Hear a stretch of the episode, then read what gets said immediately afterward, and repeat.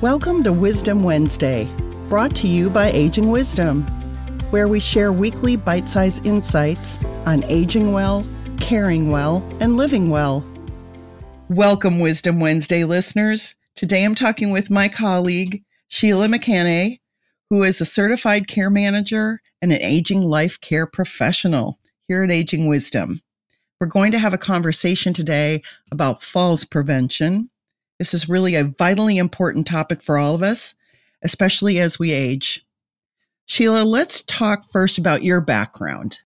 Thank you. Good morning, Keri. How are you doing today? Good. Uh, I have a long career working in elder care. I started in the uh, long term care, then I moved into home care, and I became a care manager about 10 or 12 years ago. Um, I have a lot of experience in different environments and uh, various supports for individuals in those environments. It's second nature to me to anticipate challenges and issues for older adults. In our work as a care manager, we do our best to anticipate and minimize risks uh, and address them before something happens, before there's a crisis. But when there is a crisis, oftentimes there has to be a crisis before people take action. And when there is a crisis, such as a fall, resulting in an injury or a hospitalization, a client may come to Aging Wisdom and Care Management Services for support and services. And we can help that family by guiding them on decisions about their next steps. What does that look like? Do they go home? Do they have the right setup at home? Do they have the right equipment at home? Is home not a very good place for them, at least initially? What are their alternatives? Is a a senior community the best place for that person. So our goal is to provide resources and options to get that person home uh, safely and make sure that it's a sustainable situation for them. Oh, that's fantastic. Thank you. I um, heard somebody say once in reference to one of our colleagues, Oh my goodness, you guys are like Radar O'Reilly on MASH. And I thought that really pretty well encapsulates that you have this experience and knowledge where you can come into a person's home and you can kind of set eyes on it and you can see where the danger zones are, so to speak, and really help people minimize, you know, additional risks. You can also help families ahead of time with the prevention. So let's try and avoid those falls at all costs too. Well, I want to just check in with some well documented and eye opening facts about falls and why the work of a care manager in particular is so essential and so meaningful to um, working with clients. You know, falls are the number one cause of accidental injury among older adults. Falls are the number one cause of death related to injury for older adults. Falls are also the number one cause of visits to the emergency department by older adults. So that should give us all pause. Let's just kind of think about that for a minute. Now, one out of every five falls causes an injury such as a broken bone or a head injury. Falls are the most common cause of traumatic brain injuries or TBIs. Women fall more often than men, and that accounts for three quarters of all hip fractures. More than 95% of hip fractures are caused by falling, usually by falling sideways. Falls impact health and independence. They have a personal and systemic cost, as well as a cost to our dignity. And falls, I just want to wrap up and say, are not a normal part of aging. So our goal with this series of podcasts is really to encourage you to invest in some risk prevention and uh, maybe invest in a new pair of glasses, some good steady shoes, some strength training. But I'm going to have Sheila share her expertise and, and talk with us a little bit more about that. So we should really talk about to make a dent in these statistics what conditions, Sheila, make us more likely to fall? Yeah, Keri, I just wanted to reiterate something that you said that falls really can be the start of a more serious problem. Mm-hmm. Um, sometimes, you know, people say it's the end of the end, but falls often result, as you said, in an injury, a hospitalization, or disability. And this can really change somebody's life in the course of their future. So it is really important to understand why do falls happen? Well, falls can happen because of a medical reason. Maybe a person has a particular uh, diagnosis like diabetes or heart disease or thyroid problems, um, neuropathy in their feet. So it could be part of somebody's health history. Uh, also, there's medications that can cause falls. Sometimes medications make people drowsy or sleepy, dizzy. It's unbeknownst to them or it's just part of how they feel all the time. And also, there's safety hazards in people's homes and in their community, things that could be prevented that you can pre- prevent before a fall, or if there is a fall, you can turn around and, you know, say, ah, I tripped on that rug. I need to get rid of it. So to be more specific, I wanted to kind of talk a little bit more about what we call these risk factors. Mm-hmm. I mentioned somebody who has diabetes. People who have diabetes also have often have vision problems or they have neuropathy in their lower extremities. And when someone has neuropathy and they're unable to kind of feel their feet or their legs, it makes it more likely that they might trip or bump into something uh, and fall people who have heart conditions, maybe when they stand, their blood pressure drops. They're more likely to fall. You know, also as we age, our vision and hearing isn't as keen as it used to be, and that could also precipitate a fall.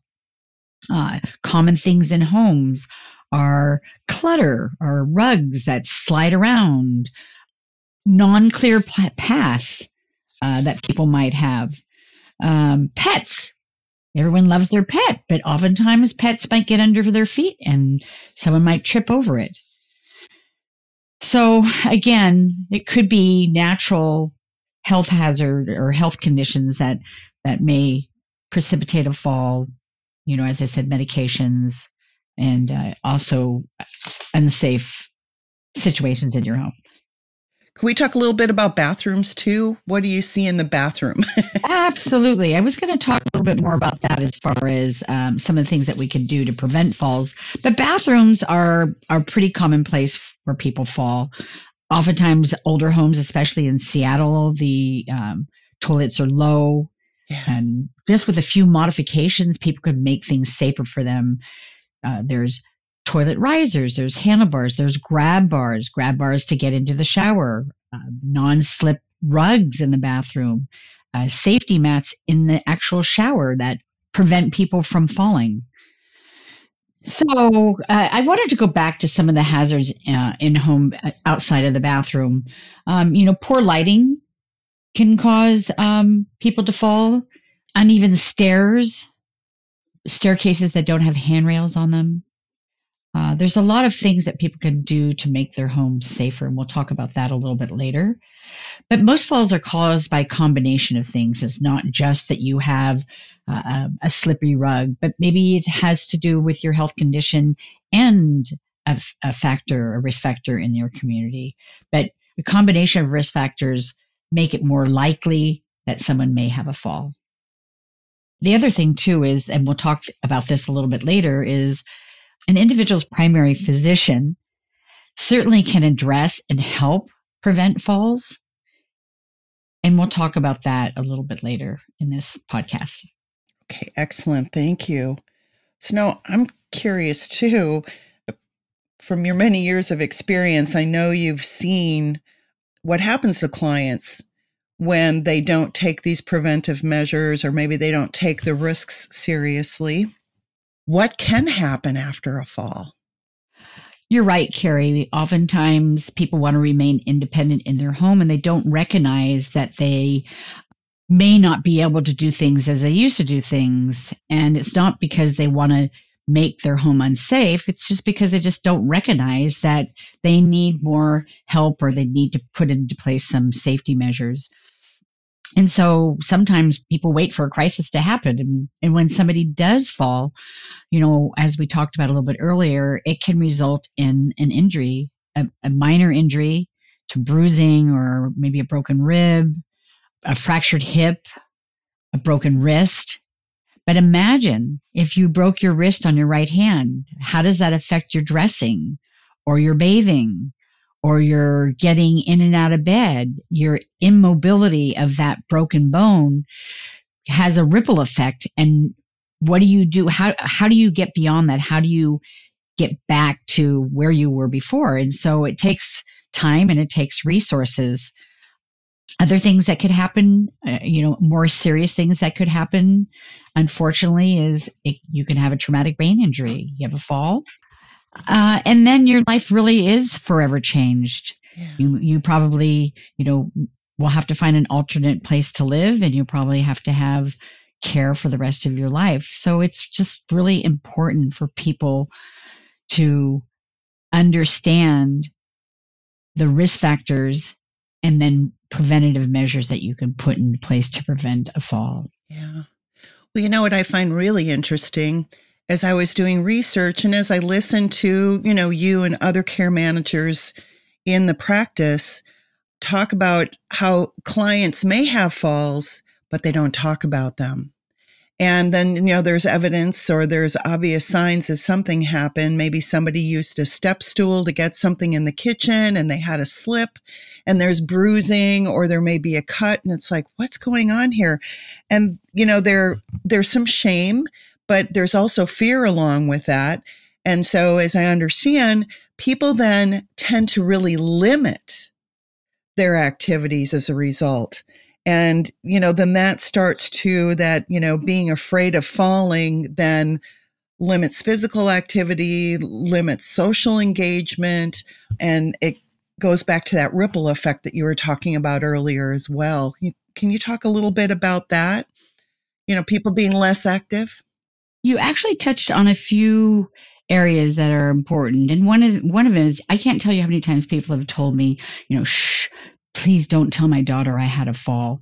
Well, I think the the reason that people are saying that is because they're afraid that if they admit that something happened that they will have to move or they'll be told they can't do this anymore, you can't do that anymore, and they're afraid of losing their independence, but in fact, it only hampers their situation. Well, and I'm thinking too as we know, and this is true for anyone, just not older adults, that when we're less active, we become weaker and again, there's that ripple effect. That's a domino effect. Yeah, when people are afraid, if they have a fear, if they did have a fall, or even if they feel like they're a little bit unsteady or they know they have poor balance and they're afraid of falling, you're right. They will limit their activity. They will feel safe in their home environment or in a particular place or a particular chair. And, you know, we all know that exercise is really important. It's important for our to stay strong, for our bones, for our mental health. And when people restrict their activity, then they're also declining in in exercising and keeping themselves strong and healthy.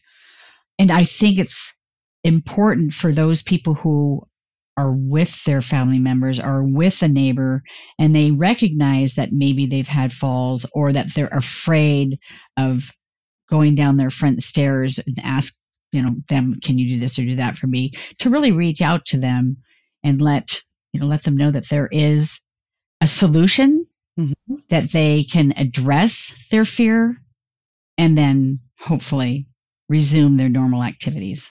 Yeah. That's the goal. Wonderful. Well let's talk about some of the you know the the positives here. You know what are some of the things that we can do to prevent or decrease our risks of risk of falls. So always like to look at home safety basics because as we know the majority of people say oh i want to i want to live in my home forever. Well let's make that happen for as long as possible. What are some of just the basic things we can do in our home to make our homes safer? Sure. Um, you know we do aging wisdom care managers do a lot of in home assessments where we check people's homes for safety, but we also make an assessment on the individual too. So oftentimes things that you decide in the home to change might be as a result of the individual that lives in that home. But generally speaking, uh, there's several things that people can do. We already talked about bathroom safety, mm-hmm. adding grab bars, uh, handlebars, um, non-slip mats, making sure there's a rubber mat in the shower can greatly reduce falls. We talked a little bit about hazards in the home, such as throw rugs or clutter that you have to kind of have small spaces to walk around in.